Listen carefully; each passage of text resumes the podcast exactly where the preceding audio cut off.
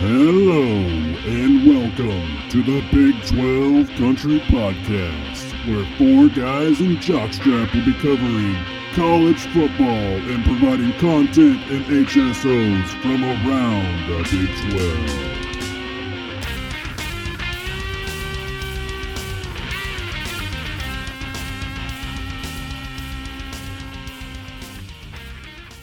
Right, everybody, welcome back to Big 12 Country Podcast. Uh, this is your host, Corey. We're here tonight with uh, Colin, Hey guys.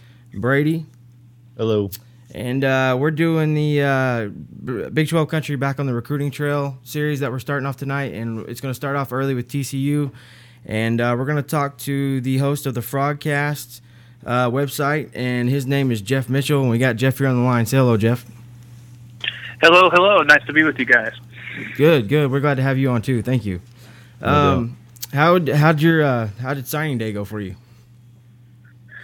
Well, you know, I felt pretty good, all things considered, about the frogs in this class. They uh, were projecting 13 or 14 commits just because we were going to take such a small class back as the season started. But through attrition and injuries and transfers, we were able to go up and get 21 commits.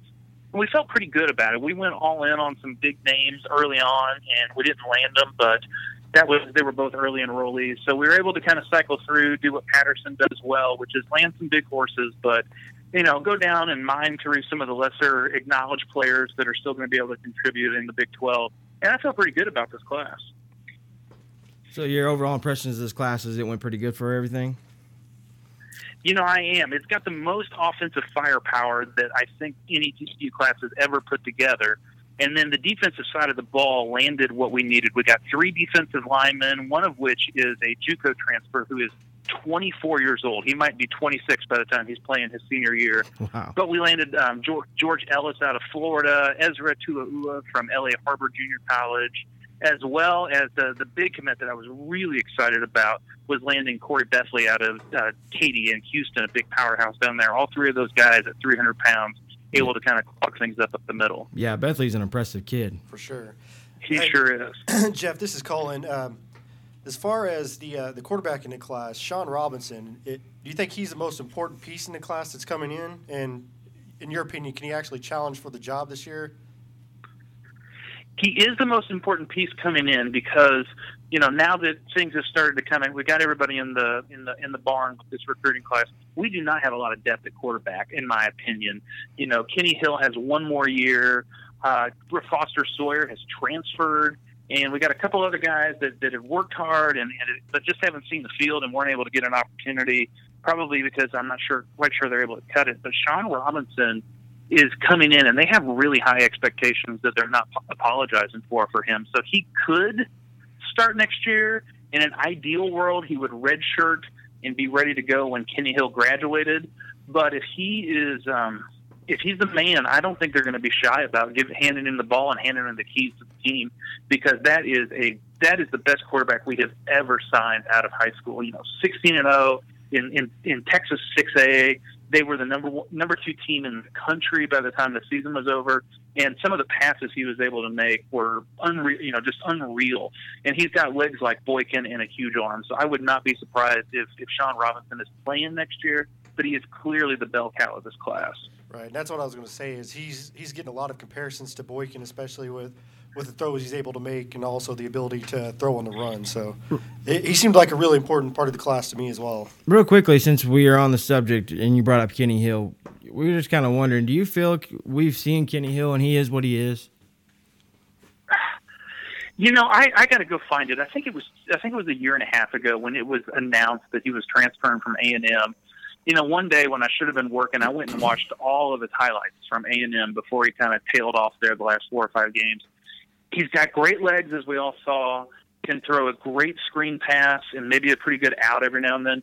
Kenny Hill cannot stretch the field, and that was what made Boykin so strong. Was he could stretch the field to you know Doctson and Listenbee, who are both in the NFL, and then he could use his legs.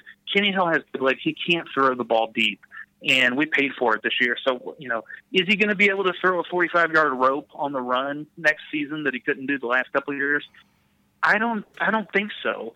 But he still was a productive quarterback at times. He just knew how to throw an interception at the worst possible time. It was like clockwork. So you might be able. What you saw might be what you got. But even with some, he, he TCU also led the country in drop passes. And so there's part of that that we do uh, we do recognize has to have some improvement. I think his recruiting class will help. But yeah. to answer your question, yeah, we probably saw what Kenny Hill can be. Okay, that's what I figured. I was just curious if that was about all we were going to get out of him. Yeah. Hey Geoff, it's Brady. uh, I had a question with the wide receivers. Um, I mean, your wide receiver class was was pretty impressive for me. Uh, I thought Reagor and Manning were two of the better wide receivers in the 17 class itself. Um, what do, what do you think their projection is for this year? Are they going to be able to see the field um, this coming season, and and what kind of impact do you think they'll make?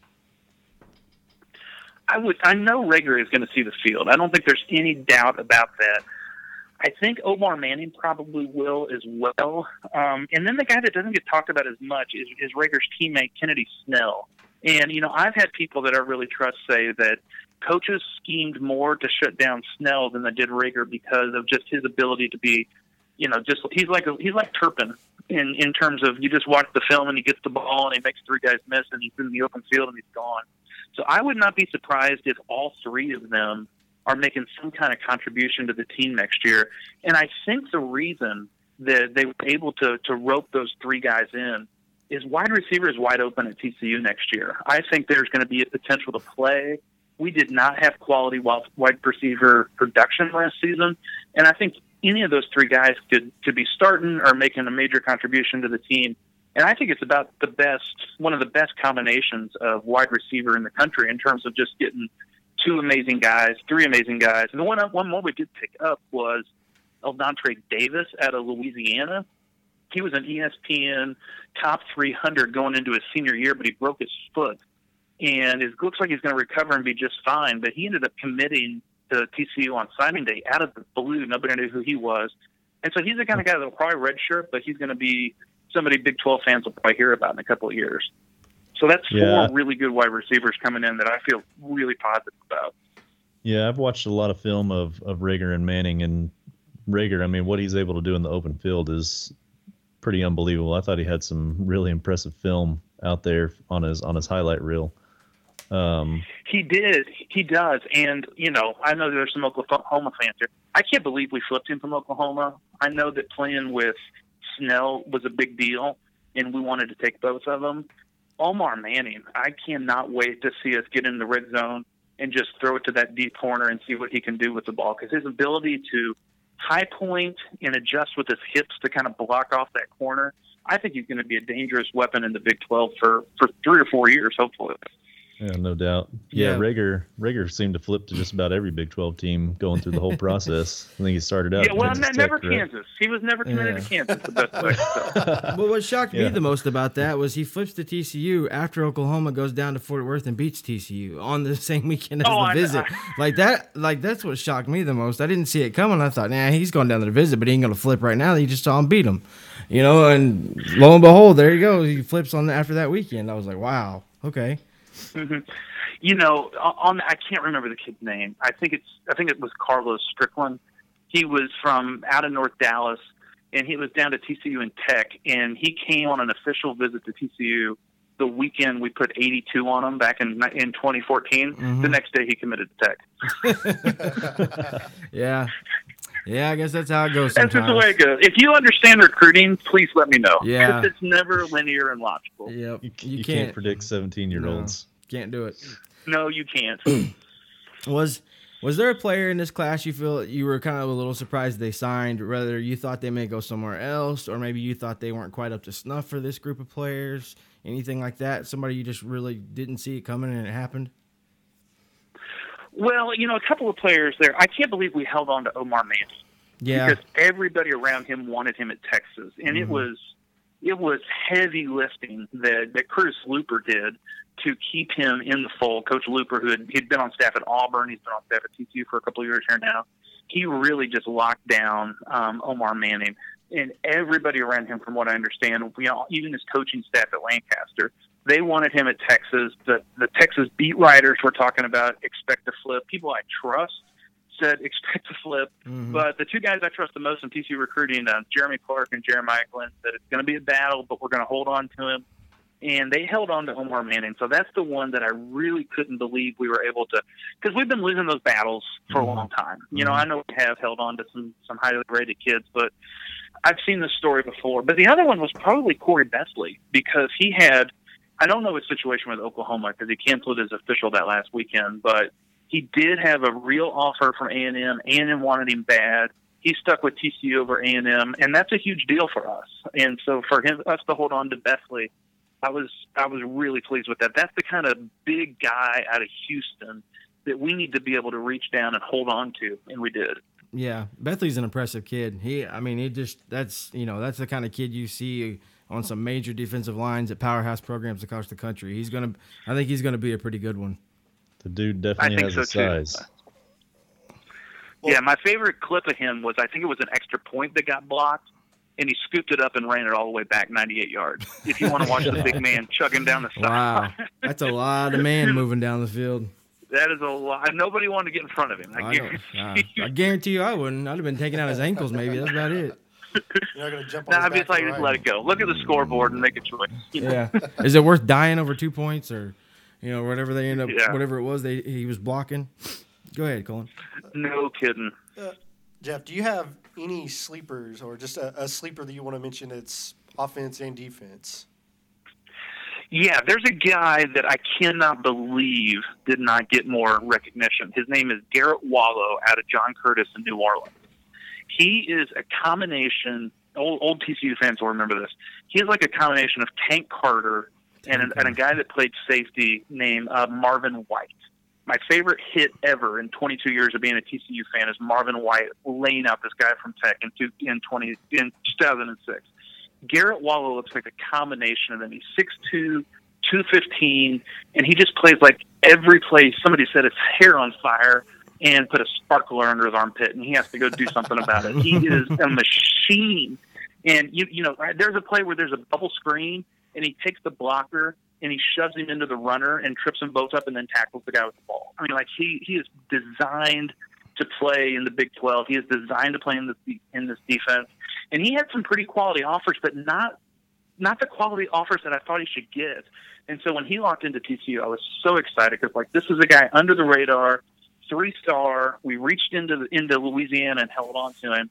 And I thought, man, why isn't Arkansas or Mississippi State or you know one of these other programs trying to get him? I think he's going to make an impact right away. Yeah, that's a that kind of similar to a player Oklahoma got, Jakari Daly in Florida. That was the same way we felt about him. They reached into Florida and got him, and he just if you watch his film and everything, he seems like he should be a lot more higher rated than he is. And it's just like nobody hardly paid any attention to him. So yeah, we can kind of relate to that too. Um, Yeah, he Car- played safety. They're going to bring him up probably to play linebacker, and he's he's going to be able to cover ground in the four two five as a linebacker. Mhm. But he, he will not he will not be concerned about stepping up and filling a hole. So he'll be kind of one of the smaller hybrid linebackers that you would see like a nickel in some places, something like that. Um, what's what, how's, uh, what's his size? Do you know? Yeah, he is um, six two two fifteen as a senior. Oh, okay, okay, that's a pretty good sized kid. So I don't see any school. reason he won't be able to get up to two twenty five and and play with some some speed. Yeah, and if for some reason they didn't want him to, you, you would think that frame could hold even more weight if he had to move a little more inside too. So Yeah. Well, I think what he he'll be able to do, um, like Travin Howard is is a safety that we just have playing linebacker out of need, and I think he's going to be a little bigger than Travin Howard and and have just as much speed and be able to get to the ball right where it needs to be. yeah, yeah. All right. Uh, next up, so you kind of talked about a player that's underrated. So do you have a player that, that you're not really high on that might have been a little overrated that you that you think might have been rated a little high for TCU? You know, I don't. You know, I don't know. I feel like a traitor even mentioning these things. Um, I want to see what Dennis Collins can do. Not because I don't believe in him, but he's got that body type where he's six two, about two fifty, plays defensive end. He's out of West Monroe, Louisiana, which has has produced some great players for us. So I just I don't want him to be you know just a little. He's, he's going to be. T- I'm, I'm just curious to see how his body fills out whether he's going to be able to play defensive end or not. I'm, I'm pretty confident that he will be able to, but that's just somebody that I'm going to keep an eye on. Okay. um, uh, I do. I have to cover TCU as one of my teams on the on the league here, and um, when Mhm. we were doing our review shows not too long ago, and uh, the one thing I kept coming back to when we were talking about you know kind of success and where they're going to be hurt, players leaving, all that kind of stuff. Um, you know, it looks like they're going to get a lot back on offense. They should be doing pretty good there. Pretty, you know, really good quality wide receivers and and all that. Most of the offensive line, but the one thing I kept coming back to is they're losing Carraway, McFarland, that pass rush, the defensive ends, also the the uh, tackle. I'm forgetting his name off the top of my head, but the tackle. Um, no, Aaron Curry. Curry, Yeah, yes, Curry, yeah, yeah. he played defensive tackle. Yeah. Uh, you know, they're losing that, and that's you know, I don't see a lot there behind them. You know, you got Bo- uh, Bowman, the kid that came out of Trophy Club last year. Um, you know, Mhm. players like that, but uh, we don't know anything about him yet because we haven't got to see him play. But he was a really high talented recruit. You know, them and OU fought with him to the end. But do you see any players in this class that you felt like and just step in? You know, maybe not right away because maybe that's a little unrealistic. But you know, maybe by the end of this season we'll start seeing the pass rush come back to him and all that. Because without a pass rush in the Big Twelve, you're in trouble. So I was Yeah. just kind of curious what you thought. If there was a player in here you thought could kind of help with that. You know, there are going to be some holes at the defensive end. McFarland and Carraway gone. Um, Mat Boesen, who was a junior college transfer last year, um, had a pretty strong second half of the season, and so I think he'll he's gonna, he's already on the roster, but he's going to fill in and be just fine there. Um, honestly, the, the the holes that need to get filled along the front are hopefully the one one of the guys that you mentioned and a few others that signed last year. And so Bowen, the the kid, he had been committed to Baylor until that, all of that happened, Mhm. and so he ended up in Fort Worth. So I could see Bowen having an impact. Uh, Isaiah Chambers out of Houston, 260 pound defensive end, four star last year that we were really excited to land. He redshirted. Both these guys redshirted, as well as Ross Blacklock, who was a four star defensive tackle that we beat A&M for last year that committed at the Army All American game in San Antonio Mhm. those three guys will will just be redshirt freshmen, but two of them are going to have to do something significant on defense next year in order for for our defensive front to be able to have some some push. And they're, they're big, they're freaks. I think you know Blacklock was like three twenty five when he got on campus, and he's probably going to weigh three twenty five now. It's just going to be moved around a little bit, hopefully. But I, I think I think from 2016 is where you're going to see the holes get filled on the TCU defensive line. And if we're leaning on the guys that just committed yesterday to fill some holes on the front of our defensive line, we we might be in a little trouble. Yeah. I that's kind of what I figured. I mean, just you know, I followed the recruiting just overall close enough that I figured last year's class would be important. I just didn't know if you guys felt like you know, and if, if anything else, I feel like some of these guys could be solid. Like Bethley could be a solid backup, maybe. But um, Yeah. I kind of agree. If you're leaning on these guys right away off the right out the gate, you might be in trouble. So Yeah, but Ezra Tuaua, the the older guy that I mentioned, the JUCO transfer, he he's got an amazing story. Actually, he was he graduated from high school. He went on an LDS mission for for a couple years. He's 24. He's got a wife. He's a big, big man, and it's and you know you can say that you know being 315 is 315. There's a big difference. I'd rather get in a bar fight with an 18 year old than a 25 year old.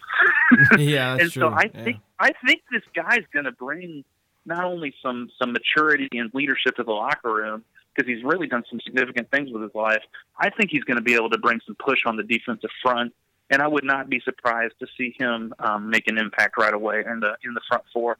The other guy that will um, that I, I expect to make an impact is Alex Bush, who was also a JUCO uh, commit that that signed. He's not going to be on campus until June, but he was you know defensive player of the year in his conference out in L.A. We've reached out west to pick up some JUCO kids. Alex Bush, just um, keep your eye on that name because his his film looks pretty sharp to me. okay. He's going to be playing linebacker. Okay, yeah, that that that that is a little more reassuring because I just, you know, it, it's a lot of mystery there. You know, some of these guys were highly recruited, but you just don't know what they're going to do, and there's just some key spots that are going to be opening up on that defense. Um, on a defense Yeah. that kind of, in my opinion, kind of underperformed last year for what it had on it talent Oh, wise. abs- yeah. so, And uh, it was in the trenches. You know, Patterson Mhm. has, has all but said that. yeah, It's it's been down front. You know, I mean, like you you go watch. I don't want to watch them, but if you go back and watch the second half of the Oklahoma State game, the Kansas the Kansas State game, we, you know I think we're winning or like within a point of both teams at halftime, and it just like folded up up front in the second half. We had Mm. no control up front, and and I think we're going to have. I think that's going to change this year. Well, in the Georgia game too, you saw the depth come into play. I thought where they just got whipped after the four quarters. Where I mean, I thought TCU outplayed them for a lot of the game, and then in the fourth quarter, I they was just, sitting in the fifth row of that of, of Liberty of Liberty Bowl. Yeah. I will agree with every word of that. yeah, I just feel like they kind of got after a while they got whipped and they didn't have any bodies left. You guys, and as far as I can tell, I could be wrong. I went over this. If I'm wrong, correct me. But looking at it, you didn't sign at least coming out of high school nobody that was designated as an offensive tackle in this class. Does that concern you with Collins leaving early? And as far as I can tell, Niang being the only guy that backs him up at right tackle. You know, I was curious. We took two linemen. I know we were trying to make a push for a third down at um, towards the end of signing day. Quizell White, who is who we reached out west to get, um, Patterson mentioned in his press conference, he's probably going to move to tackle or has the potential to move to tackle. And so, you know, Niang is going to make some contributions this year. He'll probably start next year. And then the guy that redshirted this year was our high, one of our highest rated recruits last season, Austin Myers, out of Houston Manvel. I have a feeling he's going to be able to to make a contribution next year. We got a couple other young guys that'll be redshirt freshmen, redshirt sophomore that I think are going to be able to contribute at the offensive line. But yeah, it was curious that we took two. I know we, um, I know we took a swing and a, took a swing and a miss on a couple for a third lineman down the stretch, but we didn't land them, and I'd rather not backfill on the offensive line. Yeah, yeah. Okay, that's just my uh, last question about the class there, Colin. You said you kind of had one more question wrapping things up. I, I do, and I'm going to throw a curveball at you, Geoff. This is not recruiting. Go related. for it. uh, as the as the OSU person on on the call here, I had kind of a vested interest in this question, but you know, earlier, and kind of right after the season and everything, we had the the stuff break with Meacham going to Kansas. Do you have any idea what was going on there? Was it just kind of maybe time to move on from the the co offensive coordinators, so they kind of moved on, or or what was going on with that situation? Yeah, I I can talk about this. I mean, Jeremy Clark, who covers the Frogs, is better than anybody. Was on our podcast last week, and he just said it. So I'm going to quote him. It was probably time for Meacham to go, and he maybe didn't get along as well with the coaching staff as um, the, it was. There were some chemistry issues Right. there were clearly some play calling issues. We had every fan in the world is a better offensive coordinator than the guy in the booth making a million bucks, of course. Mhm. But Of course. we there were some serious concerns about play calling, and then I think it came down to the fact that we didn't want to lose Sonny Cumbie. He is he is the future. I mean, if you Mhm. guys that are OU fans dream about Lincoln Riley taking over Mhm. when Bob Stoops leaves, we want Sonny Cumbie to be our next head coach. I mean, that's probably um, a frog given. And so Meacham, it, it was time for him to go. He had done what he came here to do. We were grateful for it, but um, Cumbie, Cumbie was calling plays next year whether Meacham left or not, and I don't think Doug was going to be able to handle that. Yeah, he Yeah, just, that I mean, sense. just kind of glancing at the whole thing and you know, from the outside, and it's something I hadn't really thought about until he left, but kind of looking back, he just never looked really all that happy. And that may be Meacham, that just may be his personality and his expressions, but I think he just never looked like much of a, a happy person when he was there. Yeah, you know, winning winning makes everything look great, and so I know it covered up a lot of a lot of uh, uh, problems maybe in the in the past couple of years. Maybe some chemistry issues get glossed over when you're when you're winning. But th- this last season, I mean, if you look at Patterson, I, you could just tell he was frustrated with this past season for Yeah. for a lot of ways. But if you only put what was it, 24 points on Texas Tech at home, that that defense was like a tissue, and we couldn't do anything with our offensive weapons against them. And I think I think everybody was was able for an amicable divorce, and it happened, and we're all going to be better for it. You know, Doug wants to be a head coach. Ha- hasn't happened yet, and everybody in Fort Worth wants Sonny Cumbie to be there for a long time. I can't blame you. I mean, Cumbie's a, a great dude, and and to me, the whole uh, co-coordinator thing, it just to me, you're asking for trouble with that and anything because no matter what you do, it's never really truly core co-coordinator. Somebody's going to be getting the play calling, which is going to make the other person feel like a lesser person. It's just you're one person isn't going to have as much control as it's going to feel like, you know, out on the field. And to me, you're just asking for trouble with the whole co- co-designation anyway. Right. I just I just wanted that's kind of what I had thought. I just wanted someone from with with your perspective on it as a TCU, someone who covers TCU, to kind of give their take on it. And that's kind of what I thought as well. So, yeah, so I think your, I think everybody's. I think it was a good move for everybody I agree. because the backstory is, Ole Miss wanted to hire Sonny Cumbie weeks ago, long before Meacham left, and he came to you know the Hugh Freeze and Patterson were talking, and basically Patterson's like, I'm not going to lose him, and so however, the debate is when the decision was made that Cumbie was calling the plays, but I think as soon as he hung up the phone with Hugh Freeze, metaphorically. Sonny Cumbie was calling the plays in 2017 because they were not going to lose him. And I think that's kind of what started the ripple effect. To me, Patterson looked like he had a rough year. I mean, everything just kind of looked like a disaster on both sides of the ball and went nuts. Do you feel like this was, you know, are we going to see this more going forward because we're not used to seeing Patterson lose that much control over the team as far as how how mm. successful it is? You know, he's had this is the third um, losing season, and in 2004 they came back in 2005 and went you know lost one game, opened the season at Oklahoma and beat Oklahoma, Mhm. and so that was we we were able to have a big bounce back from that. In 2013, of course, they go four and eight. The next year, go 12 and one. You know, barely missed the playoff. So everybody's kind of expecting something like that. We've had a one-loss season following um, a, a, a, a losing season for Patterson.